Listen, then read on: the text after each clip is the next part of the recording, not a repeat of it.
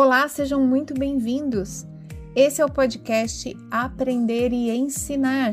Essa é uma série especial de podcasts do portal Fisioortopedia, no qual eu, Ana Maria Sirianni, vou ser sua host e vou falar a respeito de assuntos que estão relacionados ao processo de ensino-aprendizagem.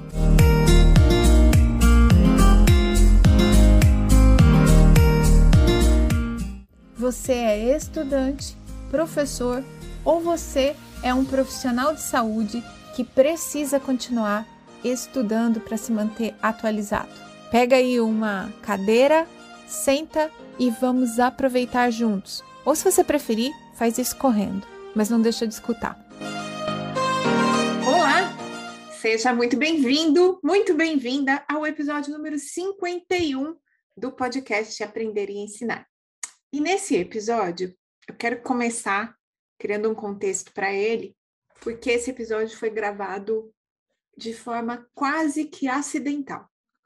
Então, se você não é da década de setenta como eu, talvez você não se recorde claramente do bordão da cachaça cinquenta e um, que dizia que cinquenta e um era uma boa ideia, e convidando as pessoas a degustar o aguardente lá de Pirassununga, aqui do lado da minha casa, por acaso. E quando eu pensei no episódio cinquenta e um, eu pensava num episódio a respeito de criatividade, ter boas ideias.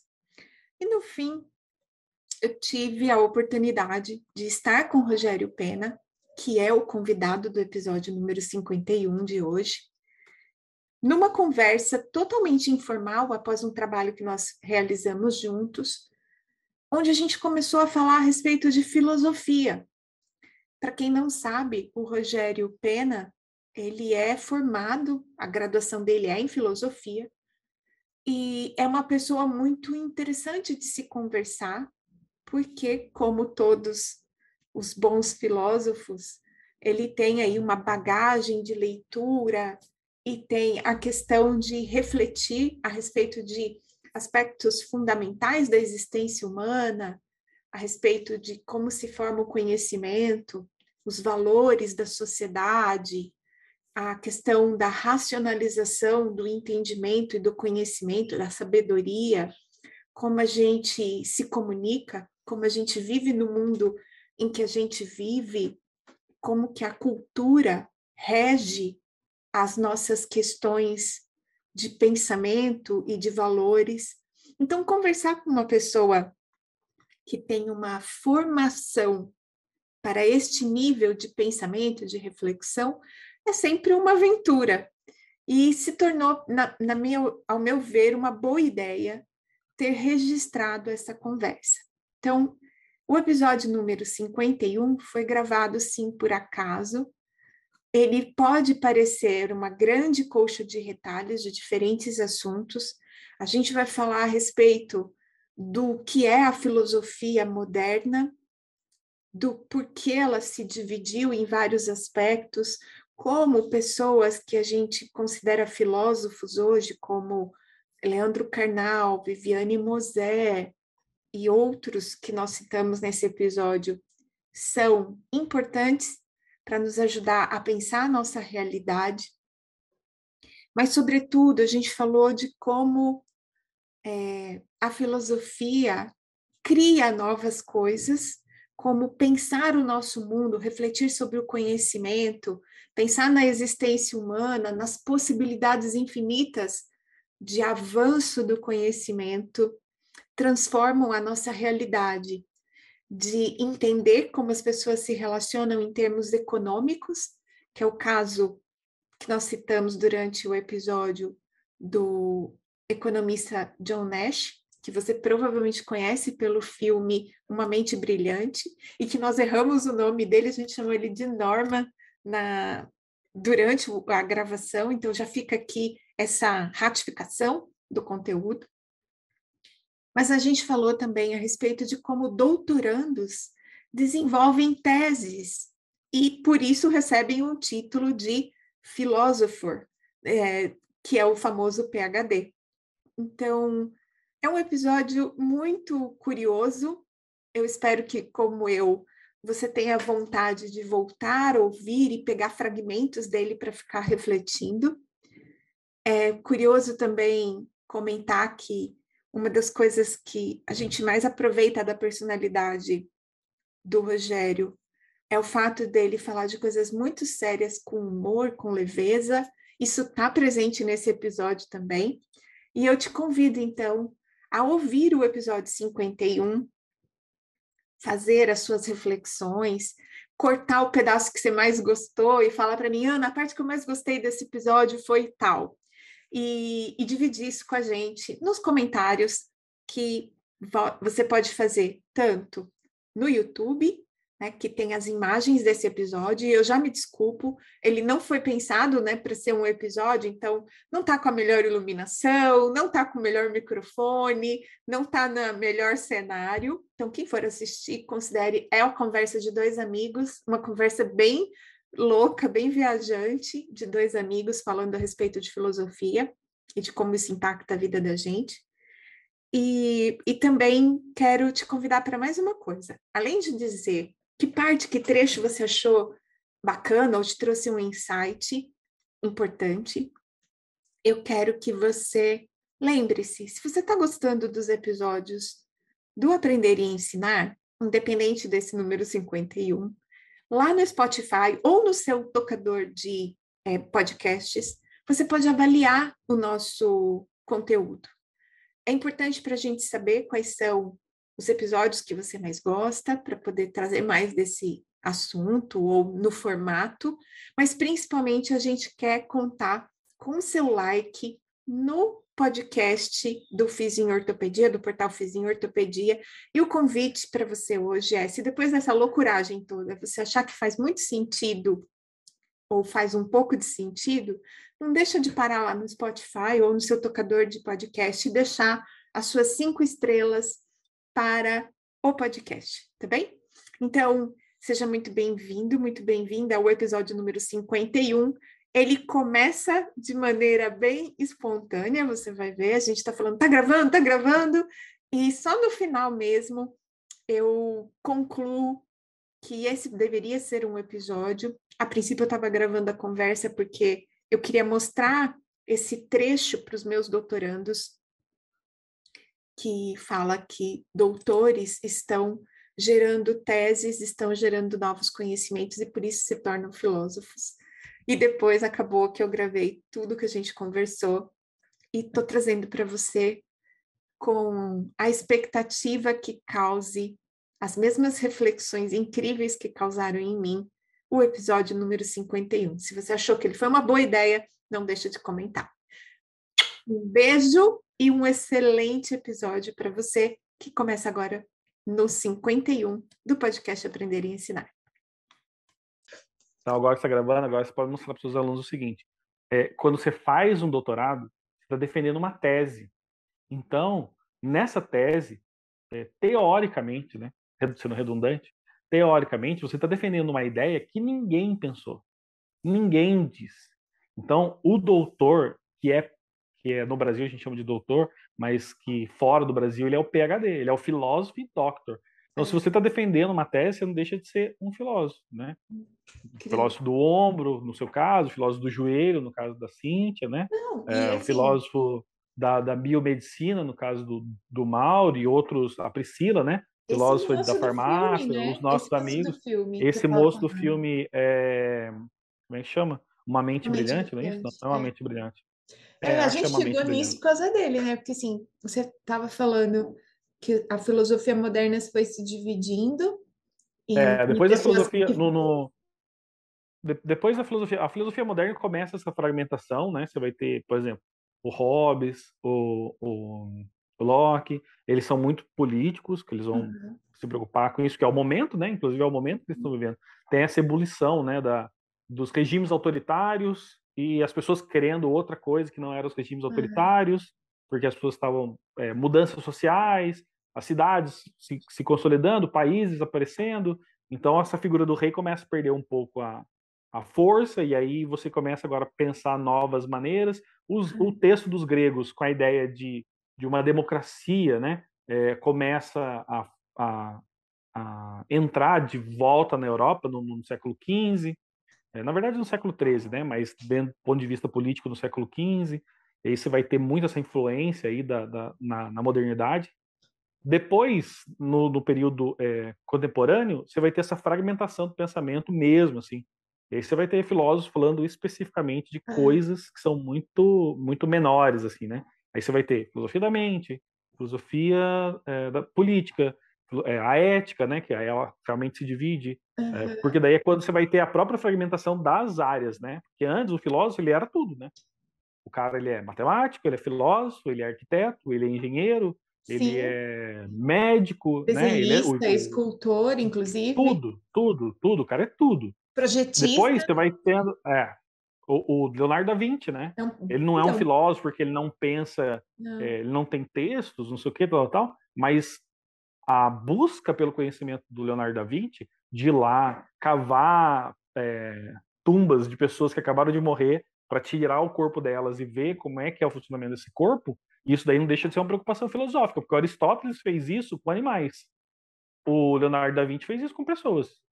Aquele quadro renascentista, é, a anatomia, né? Aula de anatomia. Ah, aula de anatomia. Você vai ver, você vai ver exatamente isso. Um clássico. Né? Então, exatamente isso que está acontecendo. É a preocupação do, do, do Leonardo da Vinci. O Leonardo da Vinci tem que fugir de lugares porque as pessoas queriam matar ele porque ele estava profanando o túmulo.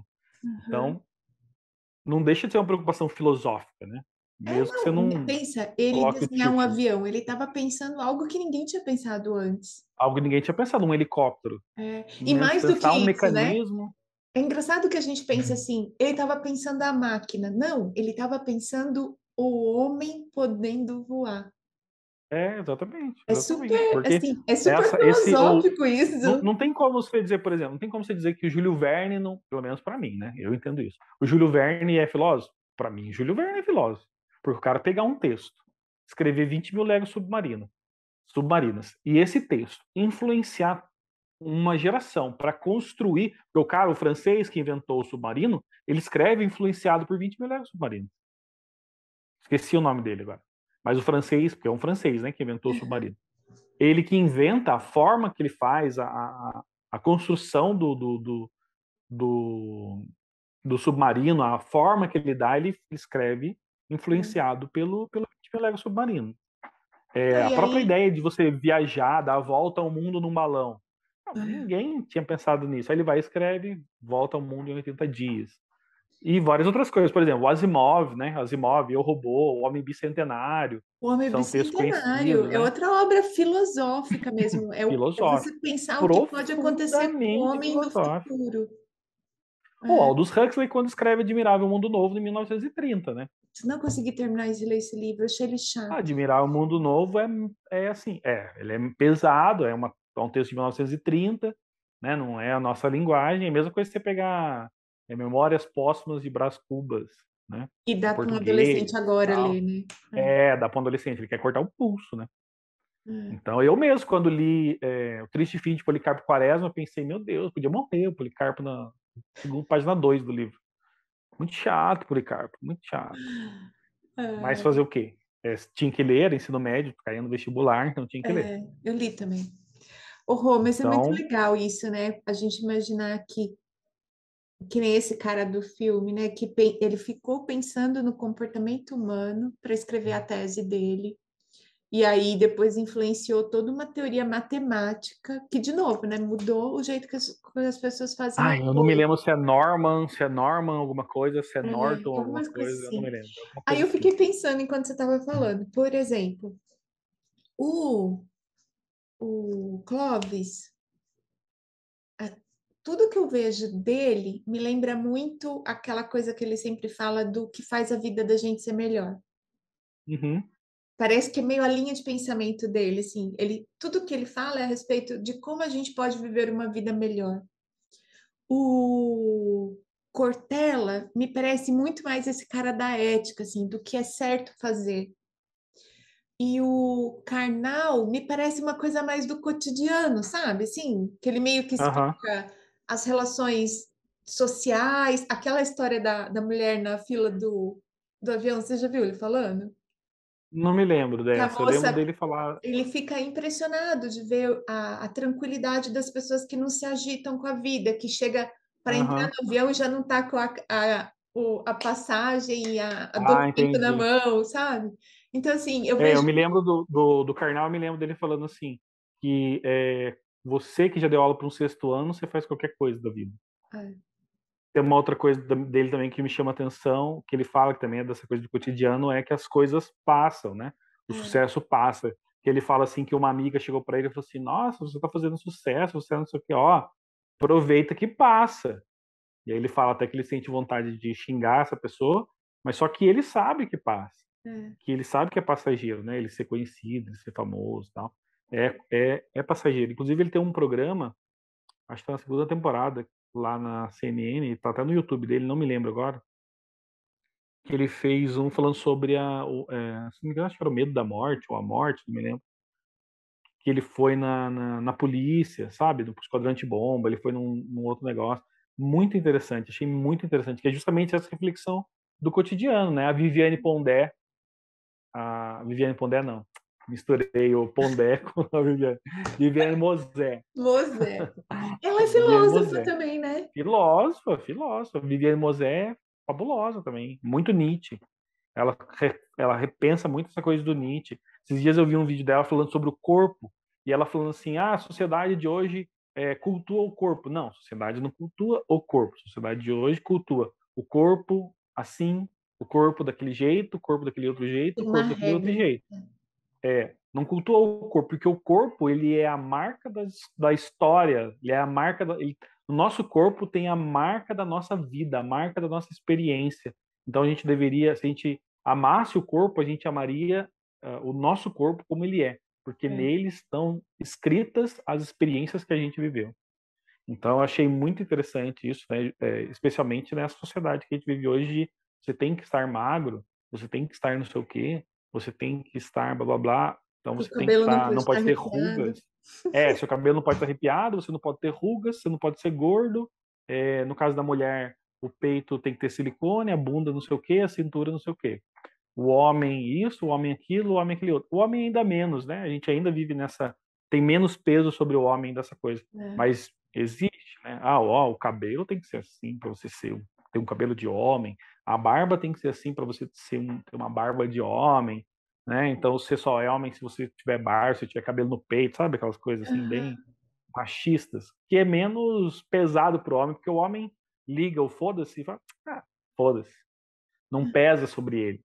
Eu vejo isso com a minha esposa aqui. Para uhum. mim, não pesa sobre mim, é... não pesa sobre mim a ideia do meu peso, sabe? Mas sobre ela, nossa, ela se sente extremamente incomodada com isso. Faz muito, isso para ela tem muita coisa. E eu falo para ela, isso não é o que importa. E, e é, tem um outro paralelo aqui com a coisa da, da academia, né? Do, de você escrever uma tese e ser um filósofo. A gente também se baseia no, nas coisas antigas, nas, na, nas publicações anteriores. Então, você fala da Mosé, da Viviane... Não, é isso. É, Viviane Mosé. Não, é. Pondé. E ela fala de, de filósofos que estão antes dela, né? As uhum. coisas vão se construindo sobre esses pensamentos antigos. O, o próprio Cortella, o próprio é, Clóvis, eles falam, né? Nietzsche, eles citam esses autores, igual uhum. a gente faz na tese, né? E, e tem a coisa da cultura mesmo. A coisa da, do momento cultural que a gente vive. Então, por exemplo, as coisas que a Viviane fala, as coisas que o Karnal fala, eles são muito com o olhar desse momento da história. Eu Sem sinto... dúvida. São do aqui e agora, né?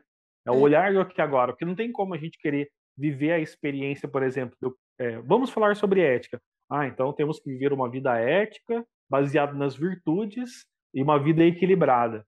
Só que isso faz sentido para Aristóteles lá, que é um aristocrata, que é uma sociedade que tem escravo, é, de guerra... E lá, As lá, mulheres lá, lá. nem participam.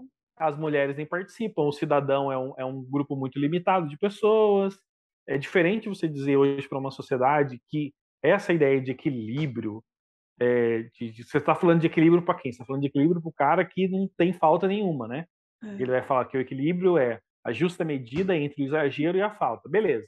Como é que você fala isso para uma pessoa na periferia, que hoje, hoje nesse momento, temos no Brasil quinze milhões de pessoas passando fome e trinta e três milhões com insegurança alimentar. Não sabem se terão o que comer naquele dia e no dia seguinte. Então, a gente tem aí quarenta e tantos milhões de brasileiros que estão em situação é, de risco alimentar. Né? quinze milhões estão, de fato, passando fome e outros trinta e três milhões estão... Com, com dentro aí dessa coisa do, do, da insegurança. Como é que você fala para esse cara que a vida dele tem que ser equilibrada entre o exagero e a falta, se ele só conhece a falta? Então não dá. Então essa tese do Aristóteles já não, já não faz muito sentido. É, é, ajusta a nossa realidade. É, então. Tem coisas que fazem sentido, que a gente pode pegar essas ideias assim, por exemplo, do que seja prudência, do que seja coragem, do que seja, é... eu adoro. Sei lá, qualquer outra coisa. Mas você pegar a ideia em si fechada de existir um, um, uma justa medida na vida, a pessoa fala, meu, minha vida não é justa. A própria ideia de justiça, né? A própria ideia de justiça, a arte da prudência. Baltazar Gracián. Baltazar Gracián. É, é um filósofo também. É, da Martin Claret esse livro, né? De quem? Martin Claret, a editora Martin Claret. Não sei. É. É. É, como é que é? O texto, texto de cada autor, eu acho, a coleção. Coleção, livro de cada autor, uma coisa assim. Eu tenho vários. Obra-prima de cada autor. Obra-prima de cada autor. É. Eu tenho vários. Da minha faculdade foi o que me salvou, era um livro super baratinho. E é legal que ele faz várias considerações sobre prudência que são super interessantes também. É é, então, assim, essa ideia da prudência é uma ideia muito forte na filosofia antiga. É. Quando você lê filósofos antigos, é, Platão, Aristóteles, ou, ou Sócrates, né, quando Platão escrevendo sobre, sobre Sócrates, é, os romanos, né, eles estão falando sobre prudência. Depois, no período... É, no período medieval, essa ideia da prudência perde um pouco, perde um pouco espaço. Porque essa prudência está mais ligada à ascese, então você tem que ter uma vida meio ascética, né? No sentido de purificação mesmo, uhum. Para encontrar Deus e tal. Ela volta com um pouquinho de força ali no século... No, no, na modernidade, né? No século quinze, não sei o quê. Aparece algum, alguns falando aí sobre essa questão da prudência, mas não, não vai ter mais o mesmo peso dos antigos.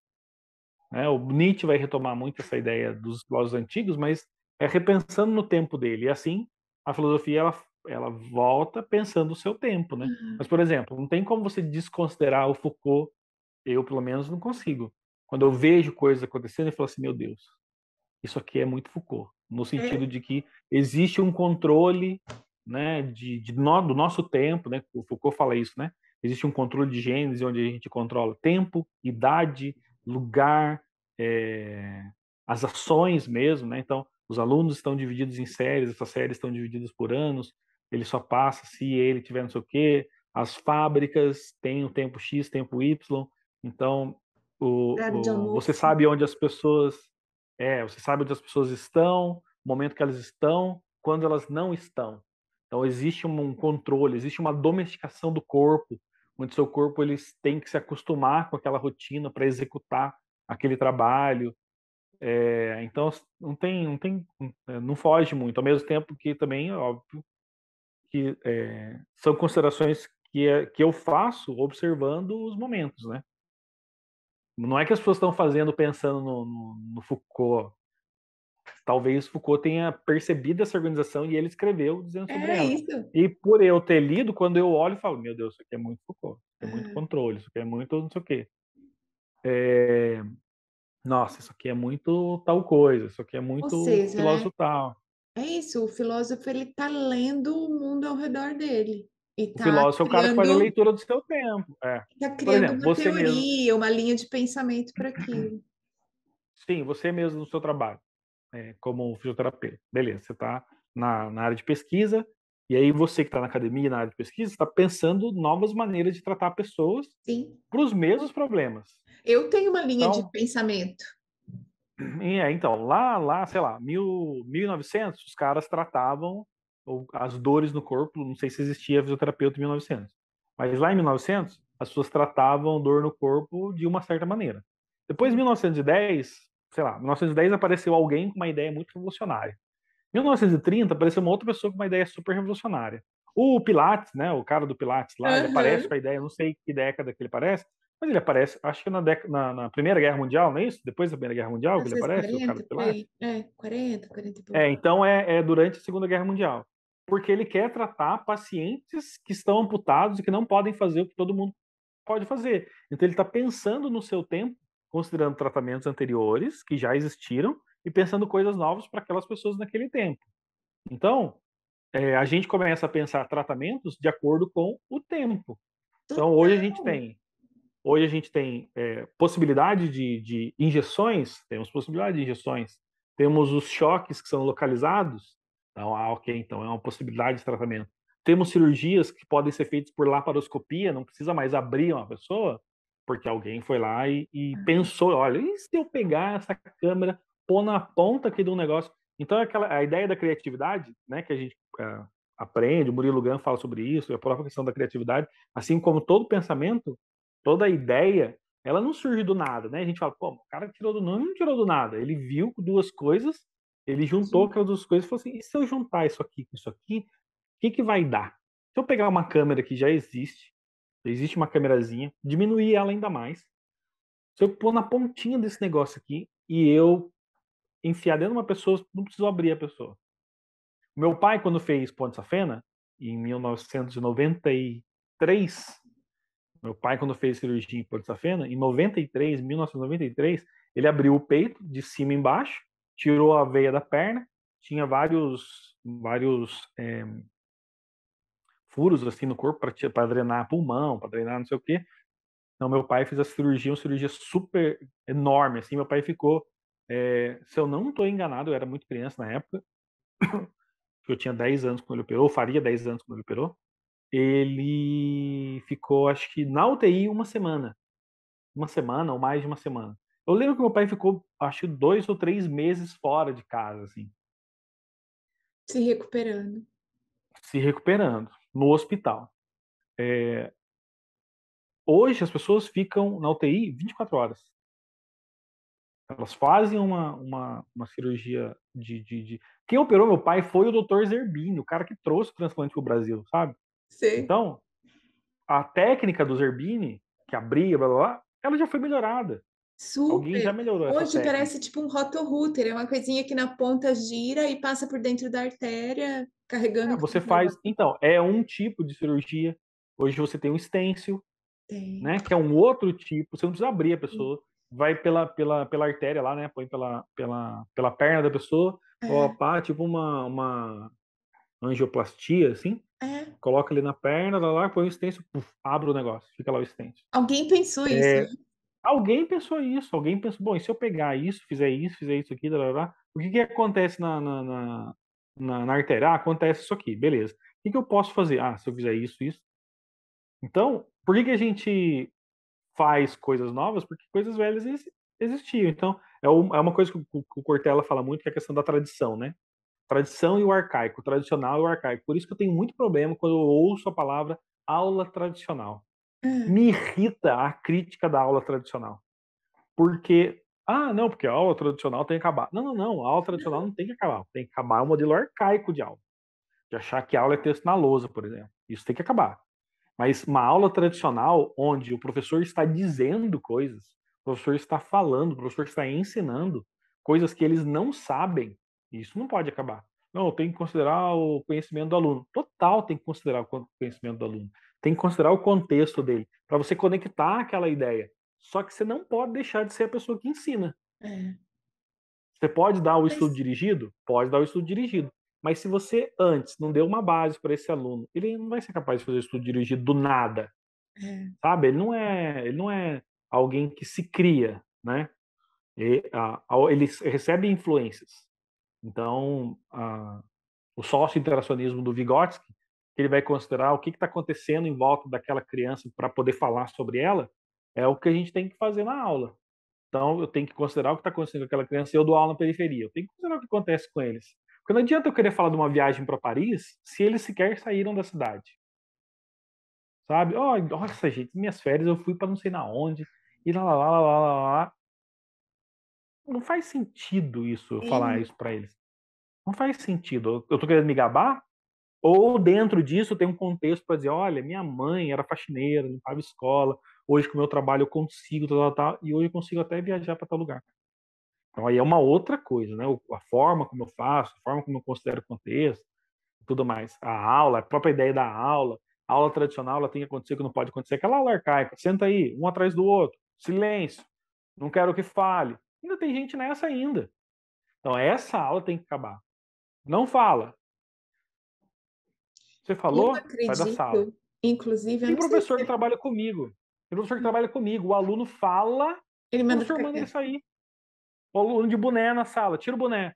Não, mas o que, que tem que tirar o boné? Sai da sala. Então, o que, que o boné tá te atrapalhando, bicho? Você tá dando aula, o cara tá te olhando, o boné tá te atrapalhando? Uhum. Deixa o cara de boné. Mas eu vejo a, a coisa, a metodologia ativa muito parecida com o que era o ensino na época antiga, né? Inclusive que esses filósofos que a gente está falando mais antigos foram formados. Essa que hoje coisa a gente só chama de metodologia ativa, né? Sabe a tal da água? A gente deu o nome. A gente chamou de metodologia ativa, mas isso sempre existiu, né? Sempre. É uma, é uma tutoria, é um mentor, é, um, é alguém que te conduz no pensamento. Você não precisa fazer Sim. perguntas socráticas, você pode inclusive palestrar a respeito de assuntos, e isso é interessante para quem vai ouvir, para a pessoa sair dali e ter um tempo de reflexão. Eu acho que o que falta... É porque a gente, eu acho que a gente voltou para a ideia de que o que a gente ensina tem que ser interessante. Caiu um pouco a ideia, pelo menos essa é a maneira que eu vejo. Caiu um pouco a ideia de que se alguém disse, é a verdade absoluta. É mais ou menos... É... a ideia socrática nesse sentido, né? O Sócrates sempre questionar. O Sócrates nunca quis escrever um texto porque ele não queria que o pensamento tivesse é, aprisionado num livro e fosse impossível que alguém pensasse coisas diferentes. Então é mais ou menos tipo assim, o que aconteceu com o Roberto Carlos, né? Que ele ficou bravo lá no show lá e uhum. falou pro cara, pô, cala a boca, não sei o quê. Ai, nossa, que absurdo, Roberto Carlos. Não, não, gente. Ele é uma pessoa. Ele respira. Ele se irrita, ele, ele vai no banheiro, ele come. Então, eu tô lá fazendo o meu show, cantando, dando minha aula, né? Eu tô lá dando minha aula, falando, e tá o cara gritando, ó, oh, não sei o quê, ó, oh, não sei o quê. Ô, meu, cala a boca, eu tô falando. Isso acontece comigo. A pessoa tá gritando com o outro, uma outra coisa nada a ver, ou tá gritando com, comigo mesmo, uma coisa que não tem nada a ver naquele momento. Ele tá lá cantando e o cara gritando, ô, oh, velho, minha mãe aqui. Mano, dane-se sua mãe. Eu tô cantando minha música aqui. Se você quiser falar comigo depois que acabar aqui, não, não atrapalha meu trabalho. Sabe? Então, assim, não sou fã do Roberto Carlos, mas eu entendo perfeitamente o que aconteceu com ele ali. Eu e, e eu não entendo, e eu não entendo as pessoas colocarem as outras pessoas num, num lugar intocável, assim, ah, elas não podem, blá, blá, blá. Então, eu achei isso aconteceu um pouco com o pensamento. O pensamento, durante um tempo, ele ficou muito elitizado, muito alto. E a gente voltou para essa ideia de que ele não precisa ser, não precisa estar lá em cima, ele, ele tem que voltar. É um pouco o que o Mano Brown falou pro P T, né? Tem que voltar para as bases. Então, o Mano Brown falou isso uma vez, né? Num, num, é, num congresso, uma convenção do P T. Ó, o P T tem que voltar para as bases. É um pouco a ideia do próprio pensamento, ele tem que voltar para as bases. Como que ele ensinava? Como que Sócrates ensinava? Ia lá na praça. Tudo bem que ele estava ensinando um, um, também, era uma elite, mas ele está na praça, outras pessoas estão ouvindo. Por que quiseram matar ele? Porque as pessoas estão vendo que ele está mostrando que os outros estão errados. Então, ele não, aquela galera que era autoridade, que pensava, o Sócrates está tá tirando essa galera. Hum. Aí vem o Platão e dá uma errada nisso, né? O Platão dá uma errada bonita nisso, porque o Platão é extremamente aristocrata, vai fazer a escola, limita a entrada de quem pode entrar na escola. Então, você tinha que ser bom de matemática, por exemplo. Se você não fosse, você não entrava. Aí, oh, aí você estraga um pouco, né? Pensando outra coisa aqui. Desse ponto de vista, será, será por isso que é mais fácil a gente ter filósofos em países onde o modelo educacional está mais, assim, vamos dizer, avançado nesse sentido de estimular as pessoas a pensar, porque eu vejo o nosso modelo educacional ainda muito, muito quadradão, né? A gente está se esforçando para mudar, eu percebo isso, mas, por exemplo, quando eu vejo uma escola, feito as escolas, sei lá, agora na Suécia, na Suíça, que eles têm uns modelos de, de aula mais abertos, inclusive com projetos para as crianças desde pequenos, a, a própria comunidade local participa mais da gestão da escola, acompanha mais de perto, então assim, tem mais divergência, decisões para serem tomadas juntos, o aluno é mais ativo nessa coisa de poder se envolver no desenvolvimento de coisas. Quando eu vejo isso e vejo uma criança no Brasil tendo aulas super quadradinhas, eu fico pensando, bem, quando ela chegar, se um dia puder chegar a fazer um mestrado, um doutorado, que capacidade ela tem de abstrair, pensar naquilo que ela está fazendo como algo que pode mudar a forma com que as pessoas fazem as coisas, como é que ela pode ter esse desenvolvimento de uma linha de, de filosofia de trabalho mesmo, sabe? Se a gente é tão criado... Eu acho, eu acho que não é por causa disso que tem mais filósofos nos outros países. Não é por causa do modelo educacional. Porque esse modelo educacional desses países, ele é agora, mas nunca foi assim. Hum. Ele já foi quadrado. Entendi. É, o, que, o que existe nos outros países é uma valorização do pensamento da cultura. Ah, isso existe. Sentido. Isso existe. Quando eu fiz filosofia, você sabe que eu moro em Pinda, Vale do Paraíba. Quando eu fiz filosofia, eu entrei na faculdade em dois mil e sete, é, dois mil e quatro. Quando eu entrei na faculdade em dois mil, dois mil e quatro, em dois mil e quatro, o que eu mais ouvia era: você vai ser padre? Então, do ponto de vista cultural, do ponto de vista cultural, do modelo de pensamento, do modelo de, próprio, de escola, nesse sentido, pode ser, porque até dois mil e dez, dois mil e nove, né, a nossa disciplina não era obrigatória, porque ela vai e vem. Se você olha a história da filosofia na educação no Brasil, você tem um vai e vem muito grande. Então, você retira das pessoas essa ideia de que elas podem pensar. Se você retira delas a ideia que elas podem pensar, elas não veem valor no trabalho do filósofo. Uhum. Então, se eu não vejo valor no trabalho do filósofo, o filósofo é só aquele que vai ser padre, ou o filósofo é só aquele que é o chapado, o filósofo é aquele que é ateu. Então, se eu tenho esses preconceitos, vamos dizer assim, com relação à filosofia, inclusive é um, até uma coisa que eu trabalho em sala, eu não vejo valor no pensamento. Porque eu pensar, pensar não tem valor. O que tem valor? Trabalhar, ganhar dinheiro é. e comer. Ai, tem um exemplo ótimo. Porque eu tenho que ganhar, porque eu tenho que trabalhar, ganhar dinheiro, porque, principalmente no Brasil, que a gente vive numa condição muito desfavorável do ponto de vista financeiro, né? Em que as pessoas realmente elas querem trabalhar para ter dinheiro, ah. para poder viver as suas vidas. Elas não pensam em trabalhar, ter dinheiro e ter lazer. Não. É, eu não me lembro quem é que fala, não me lembro se é o Karnal ou se é o Cortella, que fala que a pessoa que vive a sua vida esperando o próximo fim de semana, ela já deixou de viver há muito tempo. Né? Ela já, já morreu. E é, e é um pouco isso até é, o que o Marx fala sobre a alienação pelo trabalho, sabe? Alienar-se pelo trabalho é entregar a sua própria ideia de ser para é. outra, para outra pessoa, no caso, o seu trabalho. Quando chega sexta-feira, você começa a segunda esperando já a sexta-feira. Porque cada dia é muito pesado, então você quer sexta-feira, porque daí você vai beber, e você... esse é o lazer. O Sim, lazer não é ir a um museu, é. O lazer não é ir a um museu. O lazer não é assistir um filme. O lazer não é ir numa, numa, numa exposição de, de, de, de, de, é, de quadros, né? De pintura, de escultura, ou ir a um teatro, né? O então, lazer é, você inclusive assiste... o lazer do brasileiro basicamente é fazer churrasco, churrasco e cerveja. cerveja. É. É, Mas sabe o que eu ia falar? Duas coisas que eu ia falar. Pacientes. Você pergunta para um paciente, por exemplo, assim, ah, o que você faz nas suas horas vagas? Eles nem sabem. Eles não sabem. Eu não e sei aí, a outra faço, coisa eu que eu queria casa. falar. Eu, é porque eu não quero perder o que a gente estava falando da valorização do pensamento, né? Já aconteceu comigo. De eu olhar, por exemplo, a, a coisa do Darwin. Pô, o Darwin era uhum. rico. que andava uhum. de barco, com um diáriozinho Sim. na mão, tomando nota de observações, entendeu? Tipo assim... Não, o Marx também era um rico. Marx também era um rico. Marx era rico, o pai dele tinha fábrica, a mulher, a mulher do Marx, o pai também era dono de fábrica de, de, de, de, de, de carvão, lá em indústria é. de carvão.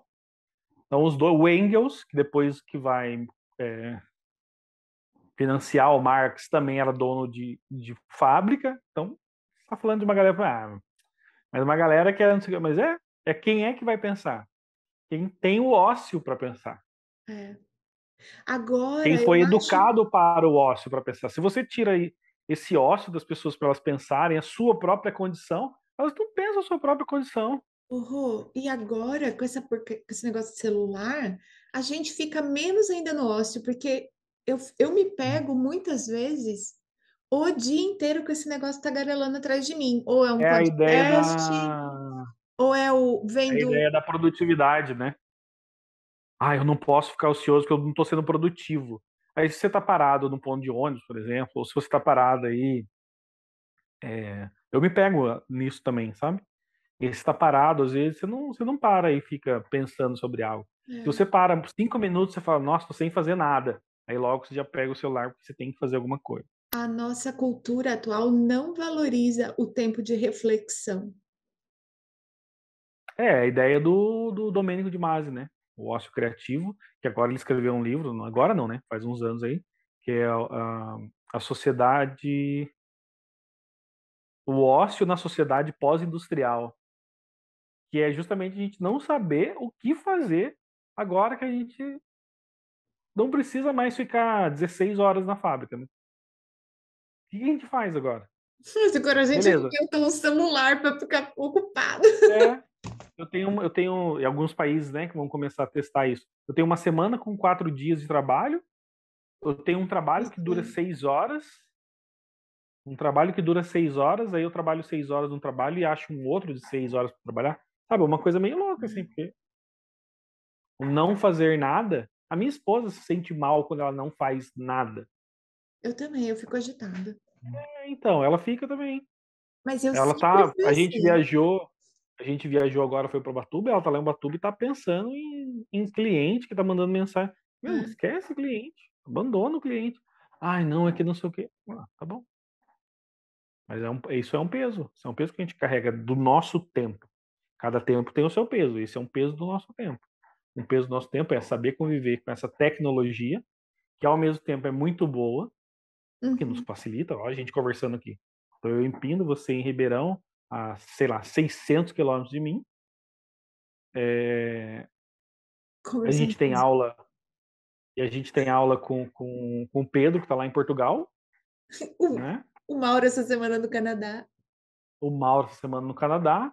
E, os, e cada um dos nossos amigos do nosso grupo ali, cada um em um lugar. Uhum. E se encontram, e se falam, e se respondem. Por causa da tecnologia. Isso é ótimo.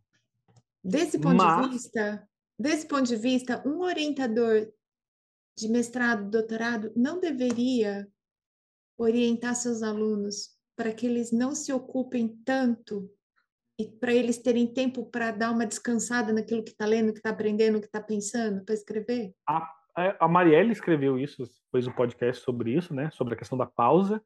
E uhum. quando eu é, e quando eu era coordenador, eu fiz uma formação também que falavam que momentos de pausa na escola eram importantes. Então, no calendário, você tinha que ter as coisas do calendário e você tinha que ter as pausas. E essas pausas eram para coisas na escola que não tinham nada a ver com a escola. Então, não precisava ser toda semana, mas em algum momento você tinha que ter essa coisa nada a ver. Porque você precisa desse nada a ver, né? Desse não estou fazendo nada, dessa pausa mesmo, de se desligar do... do que você está fazendo, até mesmo para você poder oxigenar o que você está pensando, né? Sim. Às vezes você está sentado ali, ó, o meu espetáculo mesmo que eu, tô, que eu tava comentando com você aqui, que eu tô pensando, tá eu tava tomando banho. Não tem Pode problema. Falar? Pode falar. É, o espetáculo mesmo que eu tô pensando, é, eu pensei, porque eu já tinha pensado ele em outras maneiras. Eu tinha pensado, eu tinha dado um nome que era assim, é, a vida como ela poderia ser, que seria é, encenar histórias das pessoas da plateia. Uhum. Que isso é um modelo de, de improviso, né? Você conta pra mim o seu dia, você fala assim, ah, e aí, como é que foi sua manhã hoje? Aí você fala, ah, eu acordei tal hora, fiz isso, os gatos saíram, comeram, e depois eu fiz o café, e depois eu fiz não sei o quê, fiz o quê, blá, blá, blá. Beleza, você me contou. Aí eu vou ensinar agora, e você vai estar vendo, e as pessoas vão estar vendo, e eu vou estar dando vida para aquilo, e muita coisa que eu vou fazer não tem nada a ver com o que você fez. Uhum. Mas todo mundo escutou o que você disse, e as pessoas estão imaginando a partir daquilo que eu estou fazendo. Então isso é um modelo de, de improvisação. Eu tinha pensado nisso no primeiro momento. É, não abandonei essa ideia. Mas pensar a história da filosofia num modelo de improviso para justamente valorizar essa coisa do pensamento, eu, ah, eu quero popularizar. Aconteceu que você está de férias. Aconteceu que eu estou de férias, aconteceu que eu estou tomando banho, debaixo do chuveiro. Nossa, e se eu fizer isso? Pode dar certo, pode ser que seja interessante, pode ser que funcione. Então, é... eu tenho oportunidade, tenho lugar, tenho vontade. Então, é uma coisa que eu não posso deixar morrer essa vontade. Mas até o que eu estava falando com a Melissa, com a Mel ontem lá no grupo. Vem, não, não vai dar certo. Ninguém vai querer ver. Vai dar errado. Vai ser ruim. O tempo inteiro. Aqui, assim. Só que é aquela coisa do, do improviso, né? Você, do princípio, né? Do improviso. Você deixar o seu auto-julgamento, abandonar o julgamento do outro. E até uma coisa que o próprio Mauro fala muito, né? Pôr para jogo. Pô, tem que pôr para jogo. Então, eu perguntei para as pessoas, quais são os filósofos? Porque só vai fazer sentido se eu colocar os filósofos que as pessoas conhecem. Não adianta eu colocar lá, um, por exemplo... Esse que ah, você sabe todos, né? É, os que eu sei, sabe? Sei lá, colocar Anaximandro, Anaxímenes. As pessoas falam, ah, mas eu nem sei quem são esses caras. Ah, eu colocar lá é, Nicolau de Cusa. Quem que é Nicolau de Cusa? Se você não estudou filosofia, você não sabe quem é Nicolau de Cusa. Não. Se eu falar de Sócrates, se eu falar de Platão, ah, o Thales, ah, todo mundo conhece o Thales, porque todo mundo teve que aprender o, o teorema de Thales na, na escola. Ah, aprendi Thales o teorema de, de Thales na escola, é, Thales de Mileto, tive que aprender o teorema de Thales, mas o Thales é matemático? É matemático, mas é filósofo. É. Então, inclusive o Aristóteles escreve no livro da, meta, da, da Metafísica que o Aristóteles, que o Thales é o primeiro filósofo. Então, isso está escrito lá no livro da Metafísica, sabe? Existe um texto dizendo, um filósofo dizendo que ele, por que ele é o primeiro filósofo? Ah, por isso, por isso, por isso, por isso. Então, Aristóteles dá uma, uma, dá uma ideia lá de por que, que ele é o primeiro. E depois você tem os outros, né? Você tem o Heráclito, que as pessoas conhecem, mas as pessoas conhecem só a ideia dele do tudo flui, né? Tudo uhum. flui, nada permanece, tal, tal, tal. Mas ele também é pouquíssimo conhecido, é, o Heráclito. Aí você tem, mas é popular mesmo, você tem Sócrates, Platão. O pessoal confunde com o primo dele, né? Que é o Plutão. Confu- Confúcio também, né? As Confúcio, pessoas citam só que muito. Ele tá, só que ele é um outro modelo de filosofia, né? Ele é um outro modelo de filosofia Oriental. que é, é... Assim, da maneira como eu entendo, pode ser que eu esteja falando uma grande bobagem. Mas o Confúcio, ele tá numa ideia de que o mestre fala e o aprendiz é, não questiona. O modelo grego é um, é um modelo de que o mestre fala e o aprendiz questiona. Sempre questiona. Tanto que o Platão não vai fazer igual ao Sócrates e o Aristóteles não vai fazer igual ao Platão. Não, total. Os epicuristas não, não também tem... não faziam igual antes. É, nenhum é. faz igual ao outro, né? Eles aprendem com, mas fazem diferente. É. Então, eles sempre Tanto vão... Que... Na filosofia, você sempre vai fazer essa coisa, de sempre vai ter o diferente. Os estoicos vêm depois dos epicuros, não vem?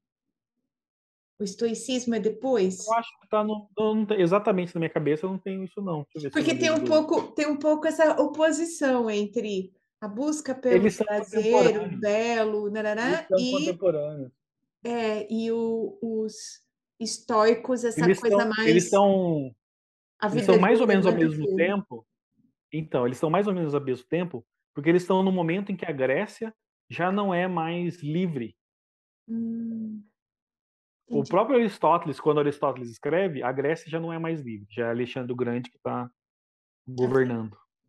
Então, os estoicos e os epicuristas também. É um que a gente chama até de um período decadente da filosofia, né? No sentido de que eles estão mais depressivos, vamos dizer assim. Eu tenho uma pergunta. Porque aquela ideia do cidadão, ah, eu sou um cidadão, eu decido sobre a minha cidade. Não existe mais. Não é mais não o cidadão que decide sobre a cidade. Tem o imperador, o imperador que vai resolver. Eu tenho uma pergunta. Pergunte. Você. Que filósofo é você? Você é o cara da ética, você é o cara da, do cotidiano. Hoje eu acho que eu sou o cara do cotidiano. É. Eu acho que eu sou o cara do cotidiano porque eu penso essa coisa da filosofia misturado com o improviso, porque eu penso sobre a própria vida, né? No sentido de como que eu vivo sem essa angústia que é a própria vida, porque a vida é angústia, né?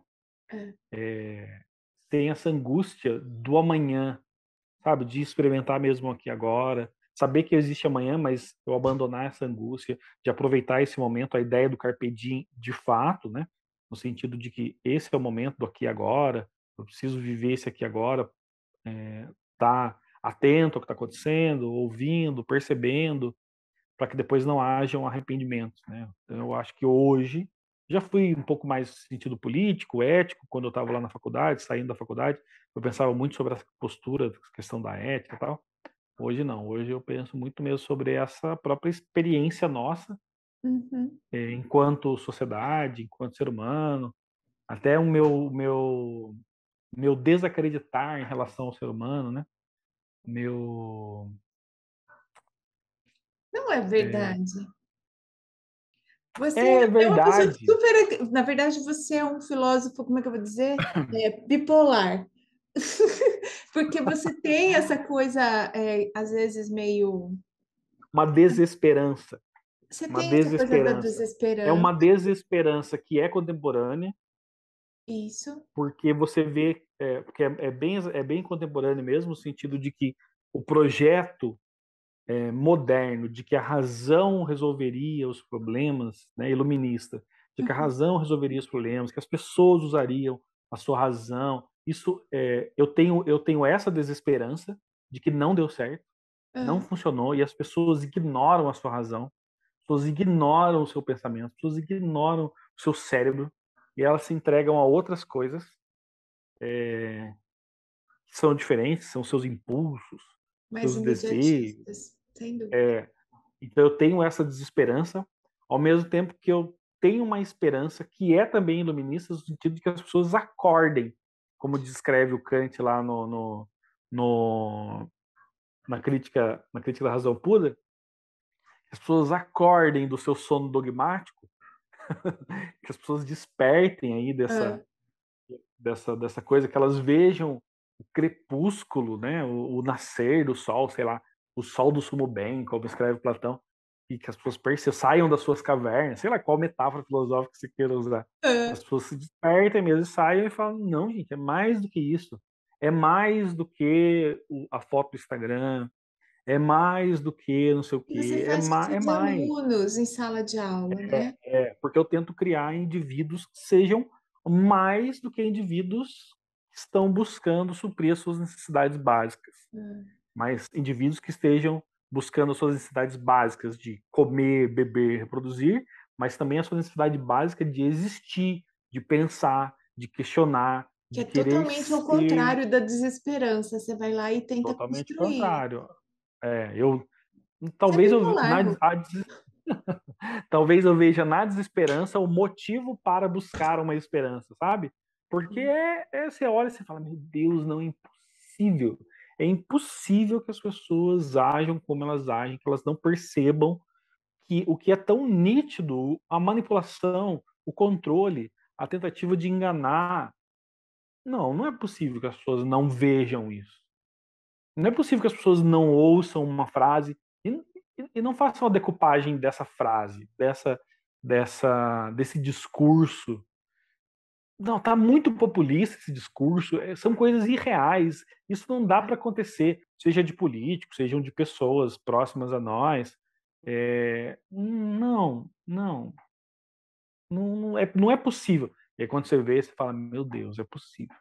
As pessoas estão acreditando que uma moeda vai grudar no braço para tomar vacina, que tem alguma coisa ali, um chip na vacina. É, a vacina realmente vai mudar o D N A dela. A Coisas mais simples, ela né? Tomar... Coisas bem simples. Não, é, coisas até mais simples um que isso, do tipo o shampoo oh, de D N A. Oh, o, o shampoo nossa, de D N A. É. Lava Fantástico. O shampoo do D N A do abacate, quer dizer, tipo... Ai. E a pessoa vai lá e compra esse produto, tipo, mano, Mano do céu. É... Quer ver? Do Fantástico, domingo. Mostrou uma matéria de um pessoal que foi pego num golpe. Uhum. Quer dizer, o pessoal perdeu grana num golpe. E é grana alta, né? Pequena coisa pouca não. Tipo, quinhentos mil, sabe? Um milhão de reais. Então, o cara queria dinheiro. Queria fazer dinheiro. Aí os caras aplicavam o golpe que era tipo assim... É uma caixa... um recipiente, você põe o dinheiro, tem um vidro em cima, você põe dentro de uma caixa de isopor, joga um, som, um produto por cima, lá, lá, lá, e você deixa ali vinte e quatro horas, outro dia você vai ver é, o dinheiro, na, nas folhas ali, o dinheiro tá, tá copiado, vamos dizer assim. Nas folhas, você multiplica o dinheiro com essa técnica. É. E você vê, cara, nisso. Gente com dinheiro caindo nisso, sabe? É.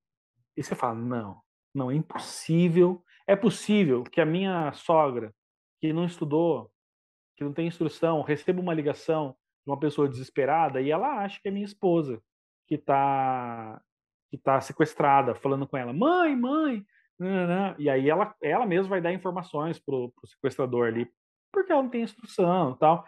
E é telefone, você não está vendo, uma pessoa gritando, você, tem, você sabe que você tem um filho. Então, é possível que isso aconteça, uma pessoa nesse sentido. É possível que você receba lá uma, um, uma mensagem no seu telefone, você, olha, uma notificação extrajudicial, você está devendo, blá, blá, blá. E como a gente tem muito essa coisa, essa preocupação com o nome limpo, né, o brasileiro tem essa preocupação de ter o nome limpo, aí ele vai clicar no link, aí quando ele clica, pronto, já clonou o telefone dele e aí ele já perdeu um monte de coisa.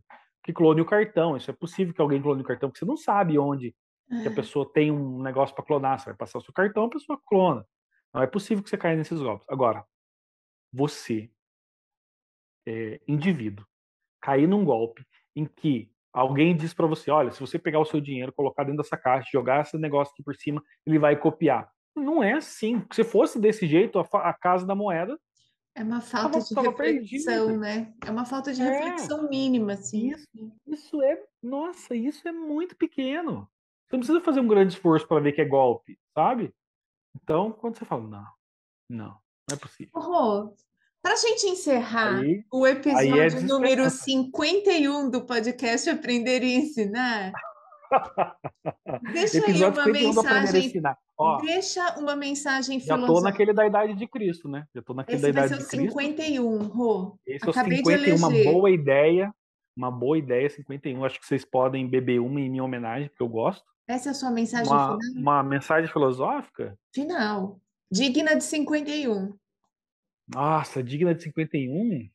Olha, eu acho... Digna de cinquenta e um. Eu acho que a gente pode se embriagar.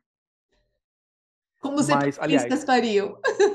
eu, acho, eu, é, eu acho que a gente pode beber, na verdade. Mas os epicuristas diriam que é, é preciso pensar que há prazeres que eu devo evitar, porque a dor desse prazer é maior do que o próprio prazer. E há dores que são momentâneas, que são preferíveis passar. Epicuro diria isso com certeza. Olha, tomem seu cinquenta e um, mas cuidado para não beber demais, porque se você beber muito, vai ter a ressaca. E o prazer pode ser momentâneo, mas a dor da ressaca vai ser muito maior. Porque você não pode até perder a consciência e fazer coisas que você não sabe que você, né, fez. Depois fala, meu Caiu Deus, um eu golpe. Fiz isso. Nossa, caí num golpe. O golpe do, do dinheiro. E eu que sou professor, nem tenho dinheiro, fiz um empréstimo e caí nesse golpe. Você pode cair no golpe se você quiser coisas fáceis. As coisas não são fáceis e há momentos de dor que a gente precisa passar, porque os prazeres, e isso eu posso dizer tranquilamente, os momentos de dores que eu passei, é, eu achava que seriam infindáveis, mas hoje eles têm me trazido grandes momentos de prazer, e que uhum. são prazeres que têm perdurado no tempo, isso com toda certeza. Pô, muito obrigada por esse episódio. Ah, imagina. Um foi, foi completamente, beijo na completamente, completamente impensado esse episódio, é uma conversa informal, eu gosto de conversas informais, porque elas nos trazem grandes reflexões. Beijo do gordo. Beijo gordo.